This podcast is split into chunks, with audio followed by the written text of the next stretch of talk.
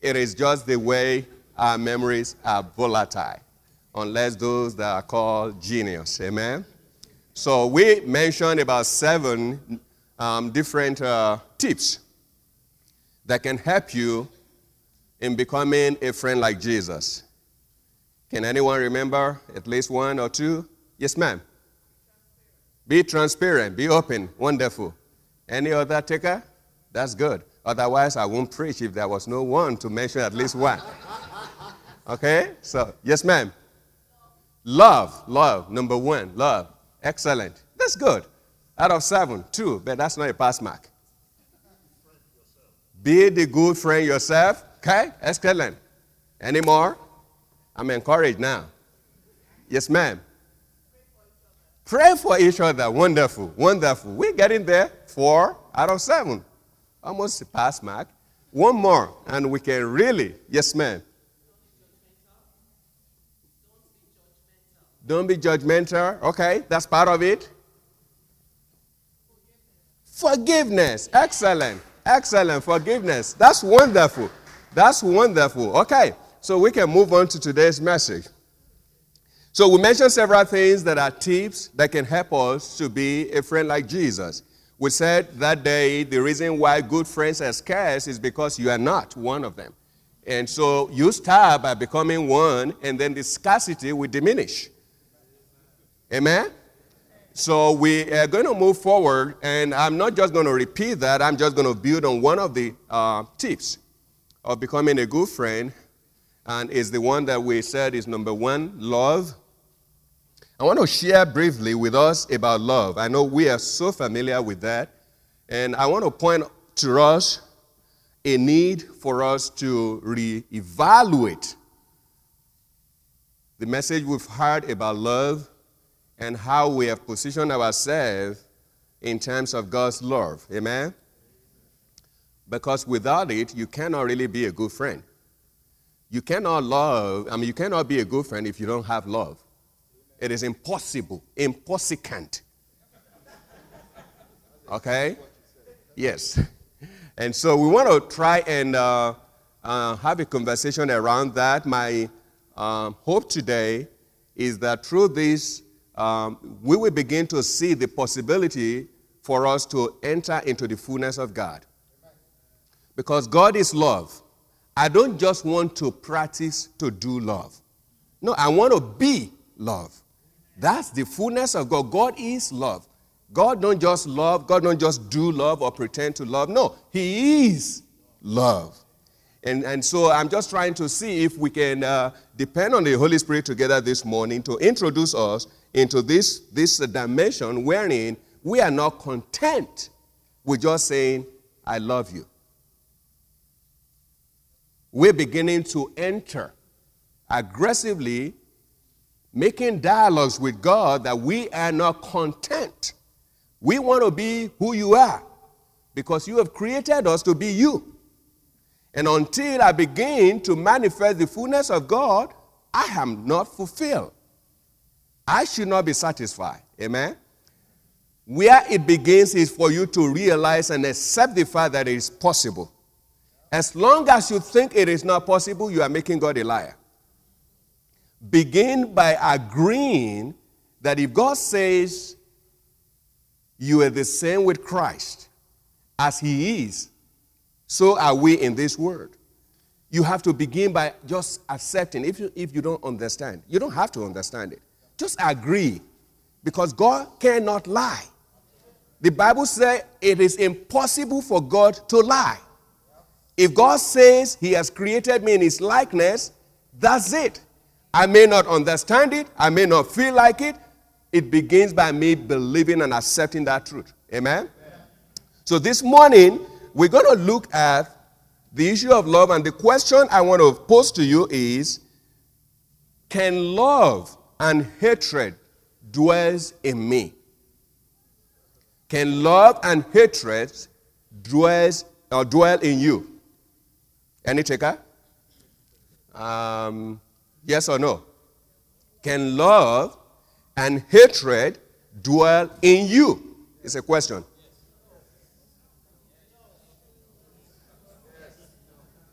Yes, no. Do we take a vote? Yes, no, yes, no. What? It's a it's a trick question. Okay? No. Some some insists no. I think we're gonna have Amen. Let me rephrase the question.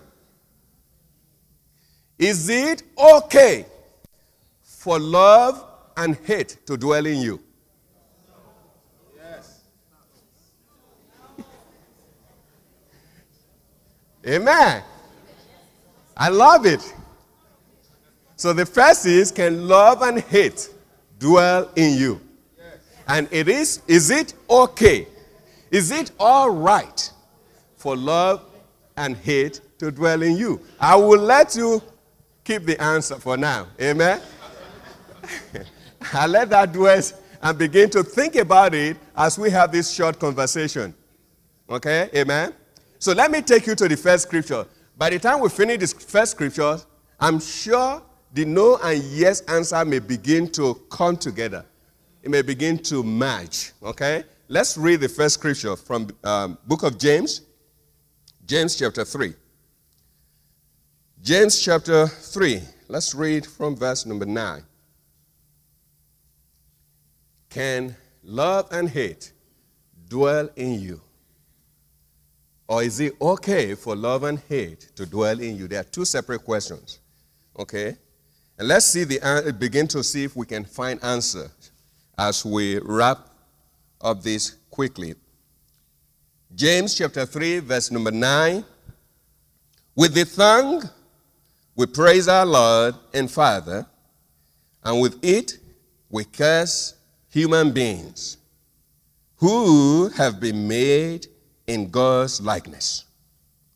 Out of the same mouth come praise and cursing.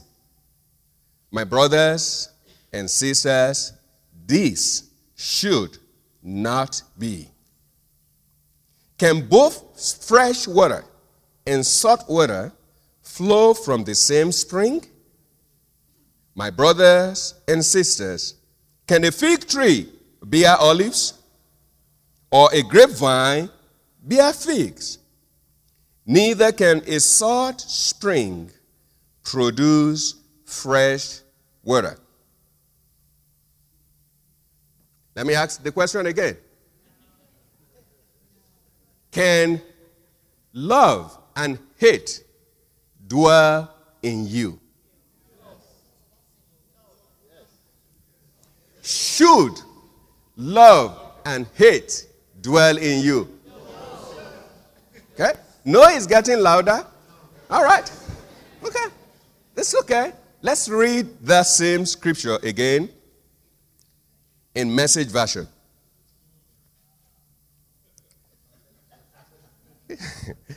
My friends, this can't go on. A spring doesn't gush fresh water one day and brackish the next, does it?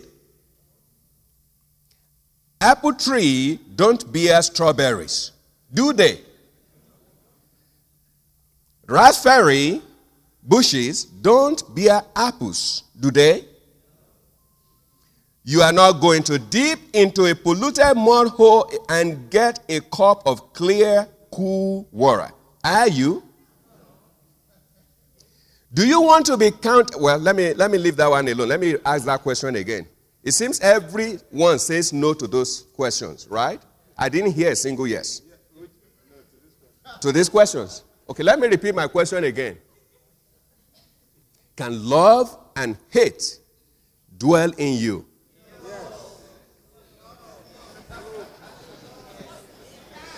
Is it okay for love and hate or hatred to dwell in you?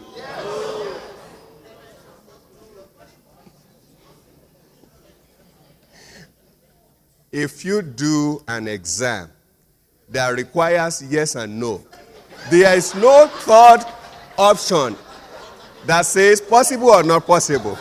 I'm hearing it is possible. It is, you have to learn to pass your exams. It is a yes or no question. Hallelujah. If you say no to all the questions that the Bible asked, why are you finding it difficult to answer those two questions? You cannot get an apple from an olive. The Bible says no. It's asking you, and you all say no.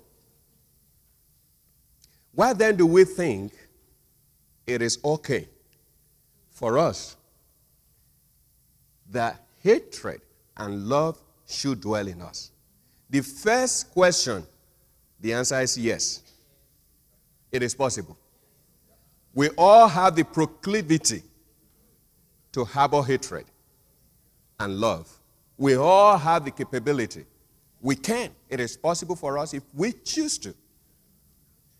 The second question is Is it okay?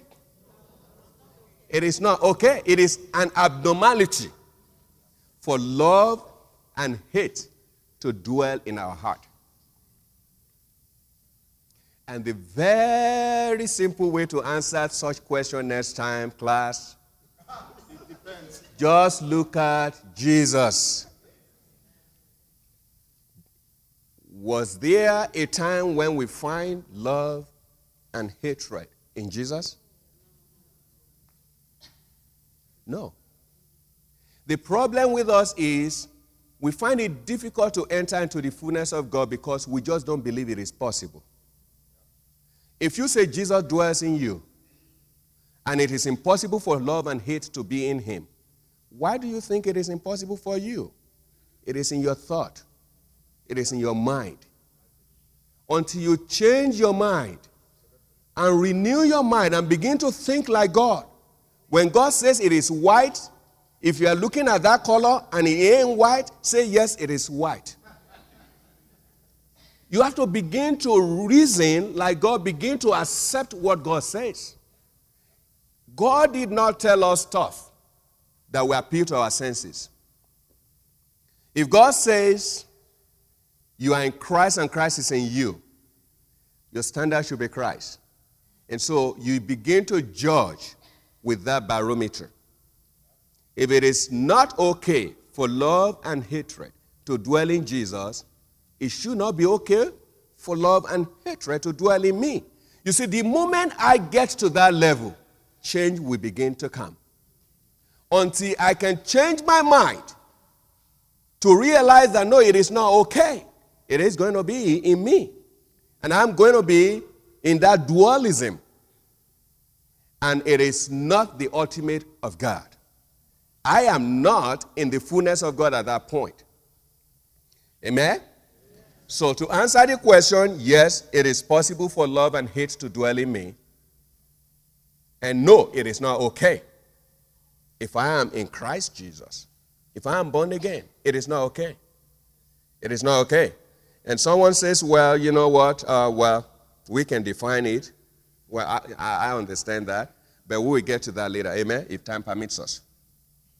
So, what James is trying to tell us is to begin to help us change our mindset, to begin to realize that it is not okay for me to live in dualism, even though I inherited that through my birth. Okay? I had that proclivity. I was born that way. Okay? But I wasn't created that way. Okay? And that's what Jesus came to change. So as to make us be who God has created us to be. And so, but we have to start and begin uh, by accepting this truth. Amen? So, in the book of, uh, I think you can read that, Galatians chapter 5, 19 through 24, if you will. You can read all. He was beginning to expound to us. I didn't finish that book of uh, James. Um, I guess I should read it. Let's go back to James chapter 3. Um, let me read verse 13 to 16 uh, to you in the message version because I want to bring out something. Uh, let me read from verse 17. James, James chapter 3 from verse 17. I'm reading from the message version. Real wisdom, God's wisdom, begins with a holy life and is characterized by getting along with others. I want you to pay attention.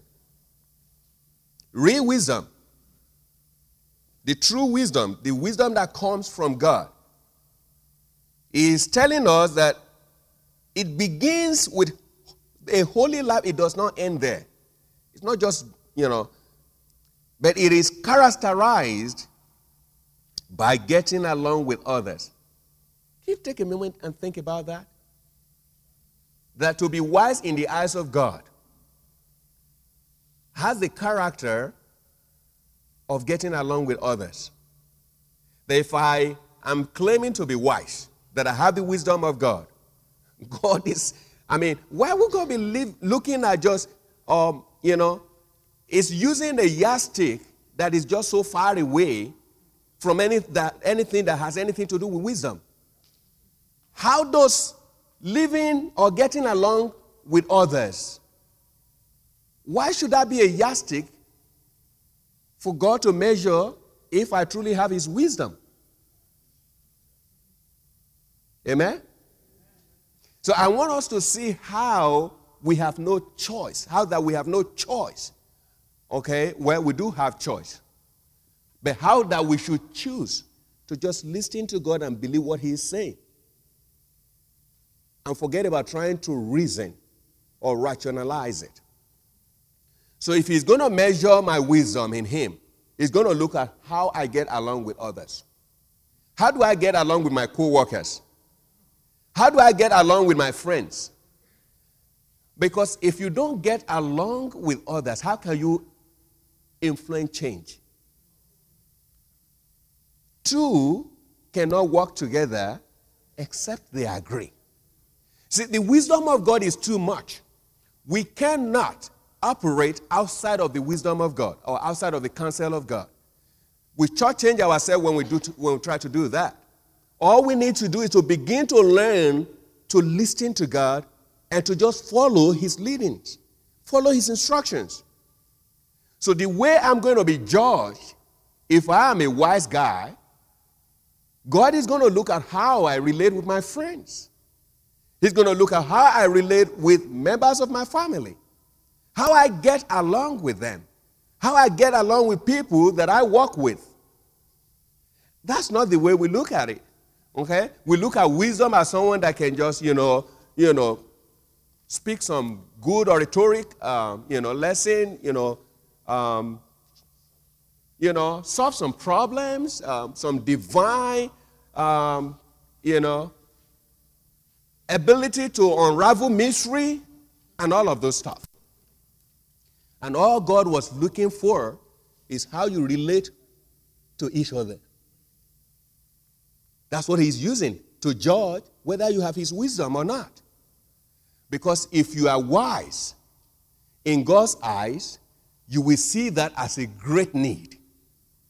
You will see getting along with others as a very, very important thing.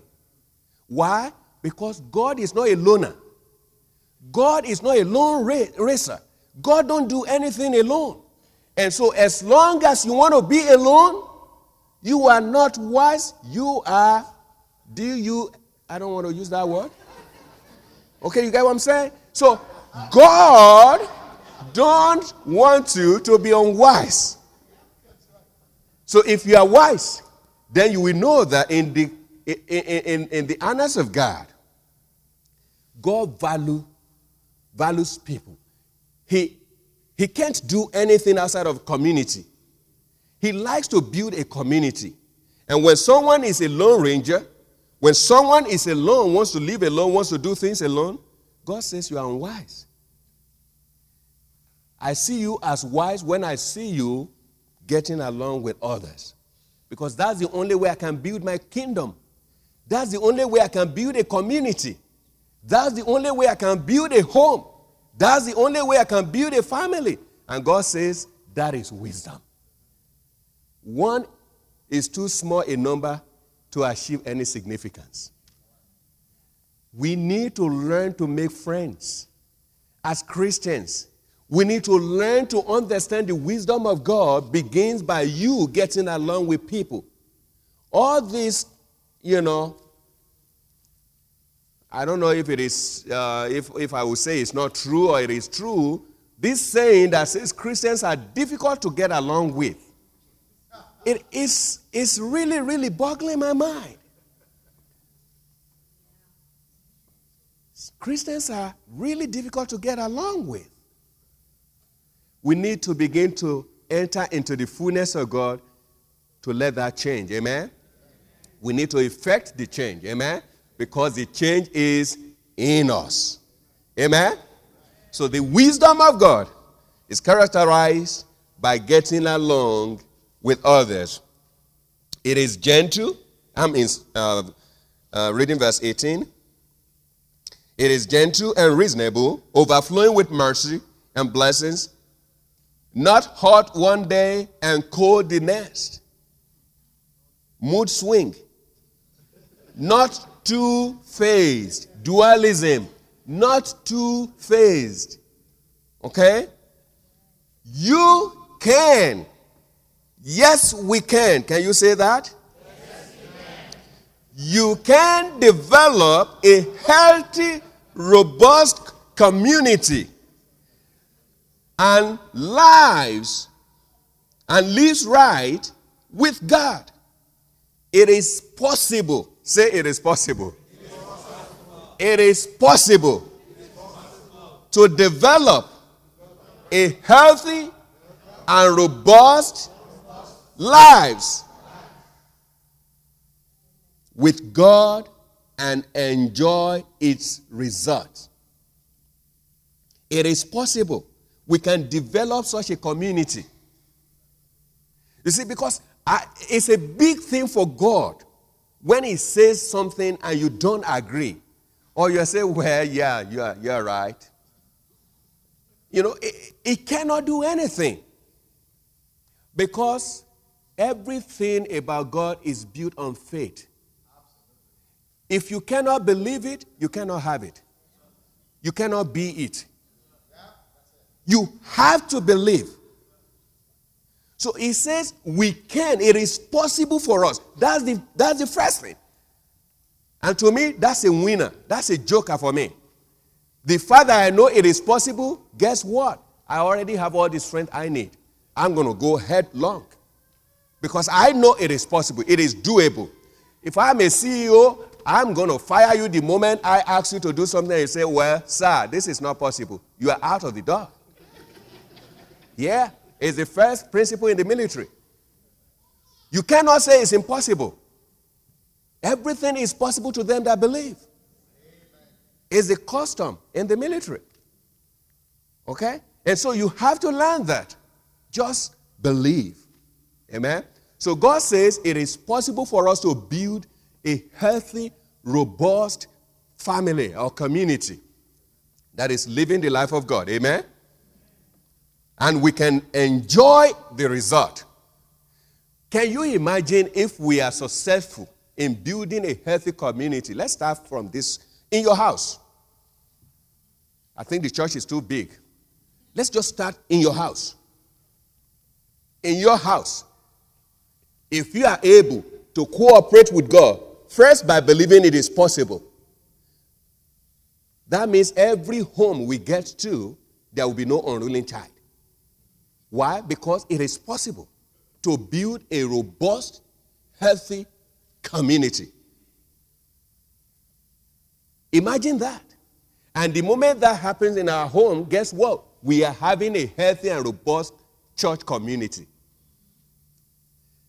If that happens, we are beginning to have a healthy and robust community in our offices, in our work environment, and in the larger society. Amen? This thing can happen.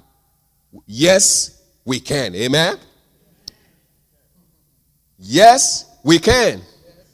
So let me read the last part of that sentence. He said, You can develop a healthy, robust community that lives right with God and enjoy its result only if you do the hard work of getting along with each other. Treating each other with dignity and honor. That's the hard work. Why did God call that hard work? Because human beings are complex. We are complex animals. We are very difficult to get along with. That's why God calls it a hard work. You see, that's why God will not use some other parameters because they are very easy. And if, if God says, Well, I'm going to judge your wisdom if only you can wake up and pray, or if you can come to church every Sunday. See, those are very easy thing, things to do.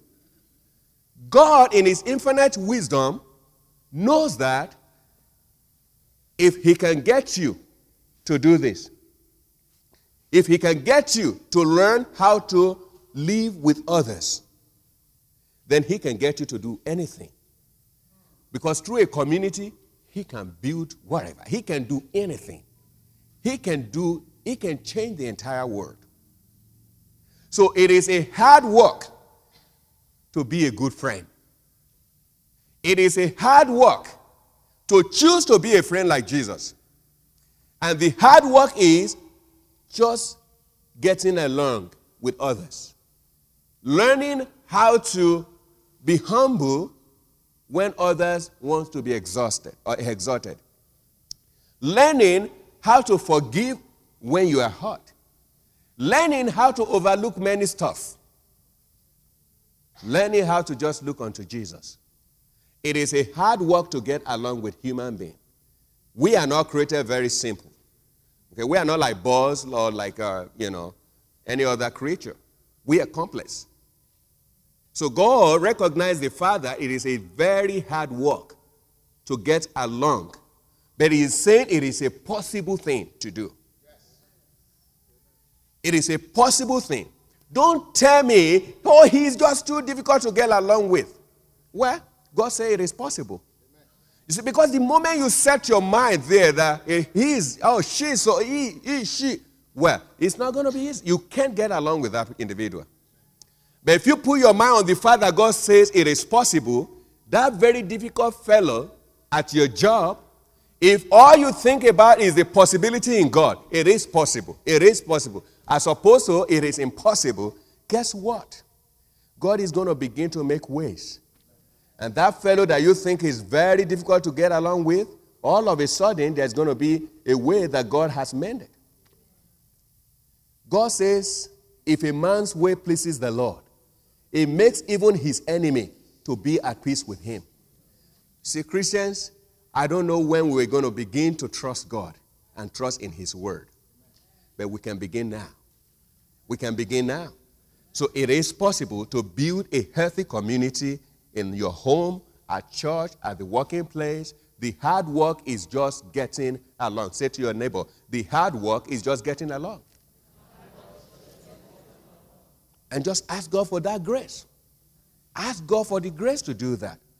You know, once you've accepted it is possible, then you can now move forward to ask for the grace. The grace you need to get along with those people you cannot get along with. Because it is not okay for hatred and love to dwell in you. It is not okay. We cannot continue to live that way and think it is okay. It is not okay. If that's where you are now, that's okay. But you have to agree it is not okay. It is not okay for you to say, I love you, I love you to your husband or to your wife, and you hate the next brother or sister. It is not okay. Because love and hatred should not dwell together in the same human being. Okay? As love is increasing, hatred should be diminishing. As love is increasing in you, hatred should be diminishing. And you may say, Well, I don't hate, I just don't like his or her gut. Well, you just go and read the synonyms of hatred. Okay? So maybe that will clear it because we like to hide. Okay? If I'm not there, yeah, I'm not there, Lord. You know, I'm not there. I know it's not okay. God understands that. But if you're thinking you want to excuse it, that's where the problem lies. And that's what Christians do. We want to excuse it. Don't excuse it. If you don't love someone, you hate that person. It, I mean, there's no two way about it. If you don't love someone, you hate him or her. It's just the opposite. Okay? I need to make it plain. And if you don't believe me, I want to read the, um, the synonyms um, for hatred because I know some, some folks will not. Uh, this, is, this is dictionary. Uh, this is not me. Okay? Hatred. And this, are, this is from Thesaurus Dictionary. Okay? What are the synonyms of hatred? All those excuses you give, ah, I don't hate. Okay? Acrimony, alienation. I don't hate, we don't just, you know, get along. I just want to go my way and alienate her. I just don't want to have anything to talk with her. I don't just want to have any. Okay, you don't hate. It's, the, the, it's part of the synonym. Uh, alienation. Okay? Animosity. Animus. Antagonism. Antipathy. Bitterness. Contempt. Disgust. Oh, I'm just so disgusted about, oh, you know, I'm, but you don't hate her. You don't hate her. You are disgusted. You can't just stand his or her God. And you are saying, you see, these are all the excuses we make because we want to excuse what God has not excused. You cannot. It is not okay to be disgusted because of what someone did. How about if God should be disgusted about, about what you, you've done or what you do on a daily basis? And God say, Well, you know what? I don't hate you. I, I just don't want to talk to you. I, well, I don't hate you. I, I, I'm just disgusted by your God. See, until we begin to make Jesus our mirror, we will be making excuses. I can read on. You can read it yourself. Okay? All the synonyms of hatred. And then you see all your excuses. And you realize that when you don't love someone, you hate that person. It is that simple. Amen? And so it is not okay for love and hatred to dwell in us if we want to be a friend like Jesus. If we want to be good friends, you cannot say it is okay. If it is happening now, that's fine. Just agree it is not okay. Say it is not okay. Then you can begin to ask for grace. Okay? You have to agree first and say, This is not okay. Then you can begin to assess the grace of God that is available so that you can live together peaceably. And you can get along with anyone, even the devil himself. Amen? And I'm sure somebody who is still so bent as say it's impossible will say, Oh, how can you get along with the devil? The devil, did Jesus, did Jesus not get along with Satan? Were they not having conversation?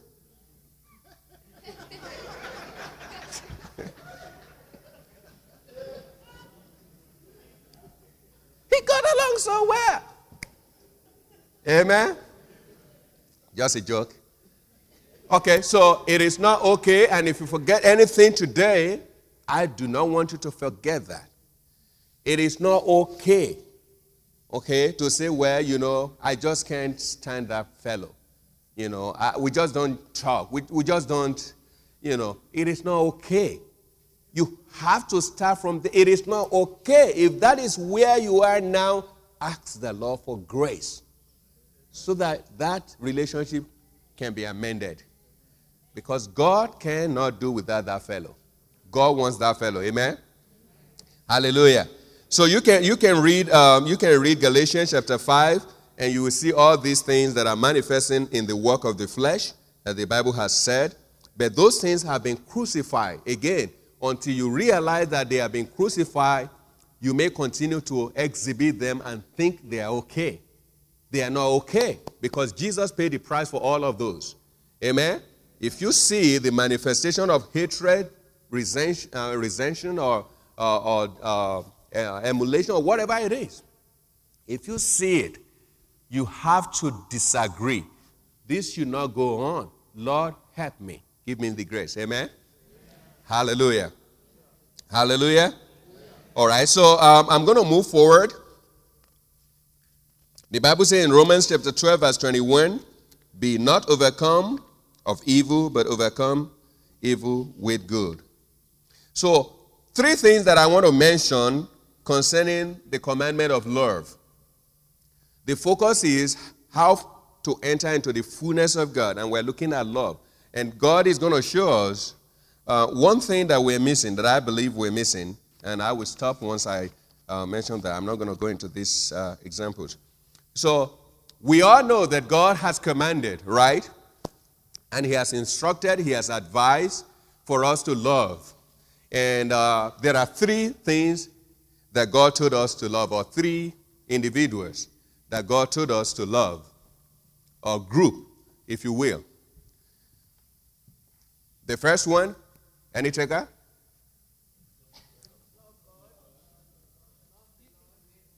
Love God. Yes, ma'am. Love God, love your neighbor, love our enemies. Three. Three groups. Three groups.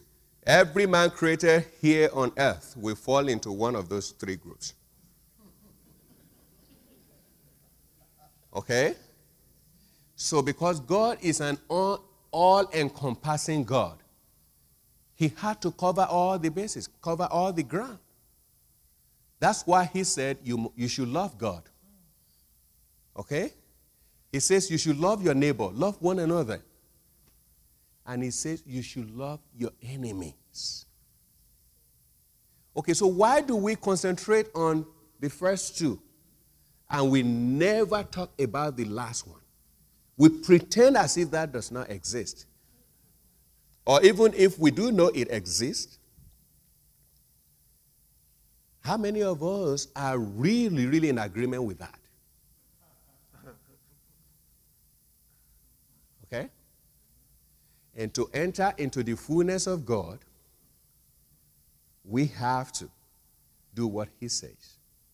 We have to agree with Him that He will not make mistake. If God says I should love God, and if He says I should love my neighbors, love brothers and sisters, love people around me, and He says I should love my enemy, why do we always pray to kill our enemy? or pray to God to kill our enemies. See, this is the dualism that we live in that is shortchanging us, that is not allowing us to enter into the fullness of God. God is saying, I'm hearing what you are saying, but I just don't understand. You are speaking gibberish. I do not understand what you are saying when you are saying you love me, and you are saying you love your neighbor, you love, and then you want me to kill this person.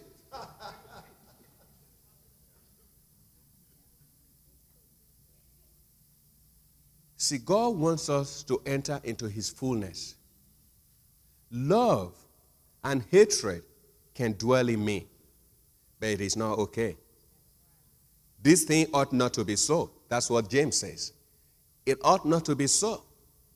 I cannot say truly that I love God and I comprehend the fact that I love God and I understand the true love of God, and yet I still nurture or still believe I can ask God to kill my enemy.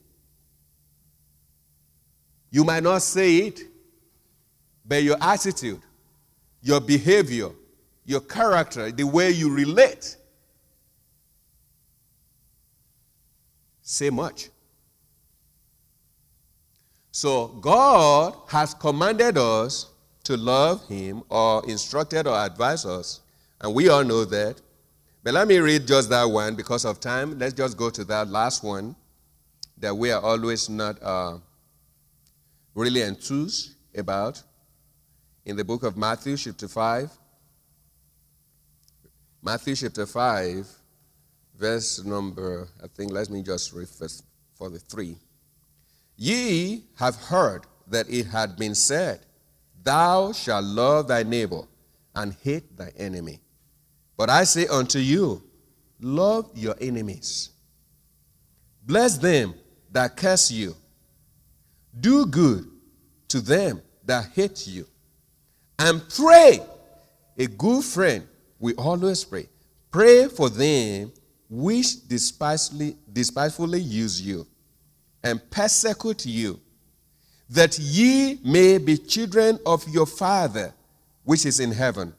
For he maketh his sun to rise on the evil and on the good, and sendeth rain on the just and the unjust. If I want to enter into God's fullness, if I want to really be a friend like Jesus, I need to address that. You may be already doing a good work as trying, you know, to love those that love you. You may be already be doing a good work as trying to love God. But I want you to bring one more in. Trying to love those that are unlovable. Trying to love those that are difficult to love.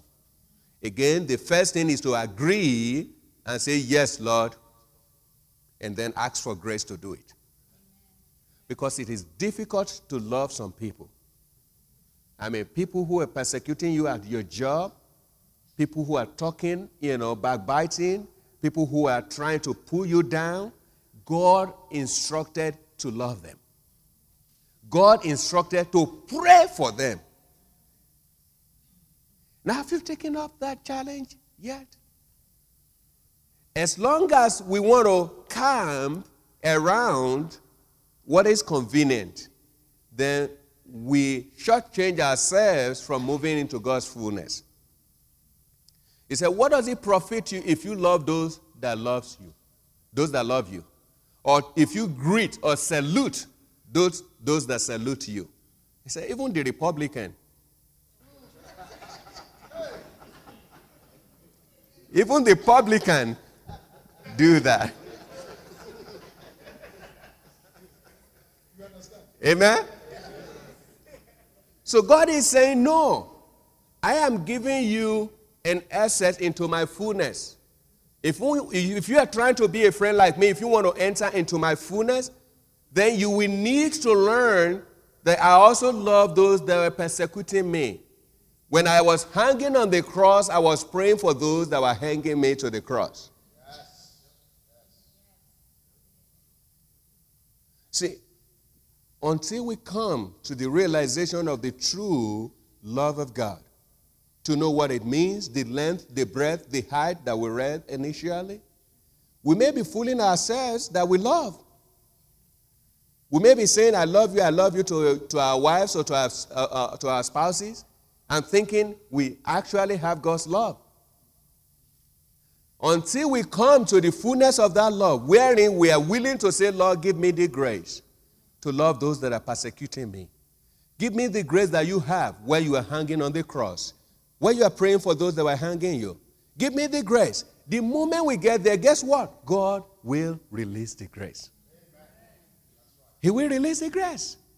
And all of a sudden, those people that you have found so unlovable, so difficult to love, or so difficult to get along with, in a miraculous way, God will begin to pave ways. As long as you think it is okay, nothing will happen. If you think it is okay to continue to live that way, nothing will happen. But when you say it is not okay, and you tell God it is not okay, and you say, Lord, I just need your grace. This is going to be difficult. Guess what?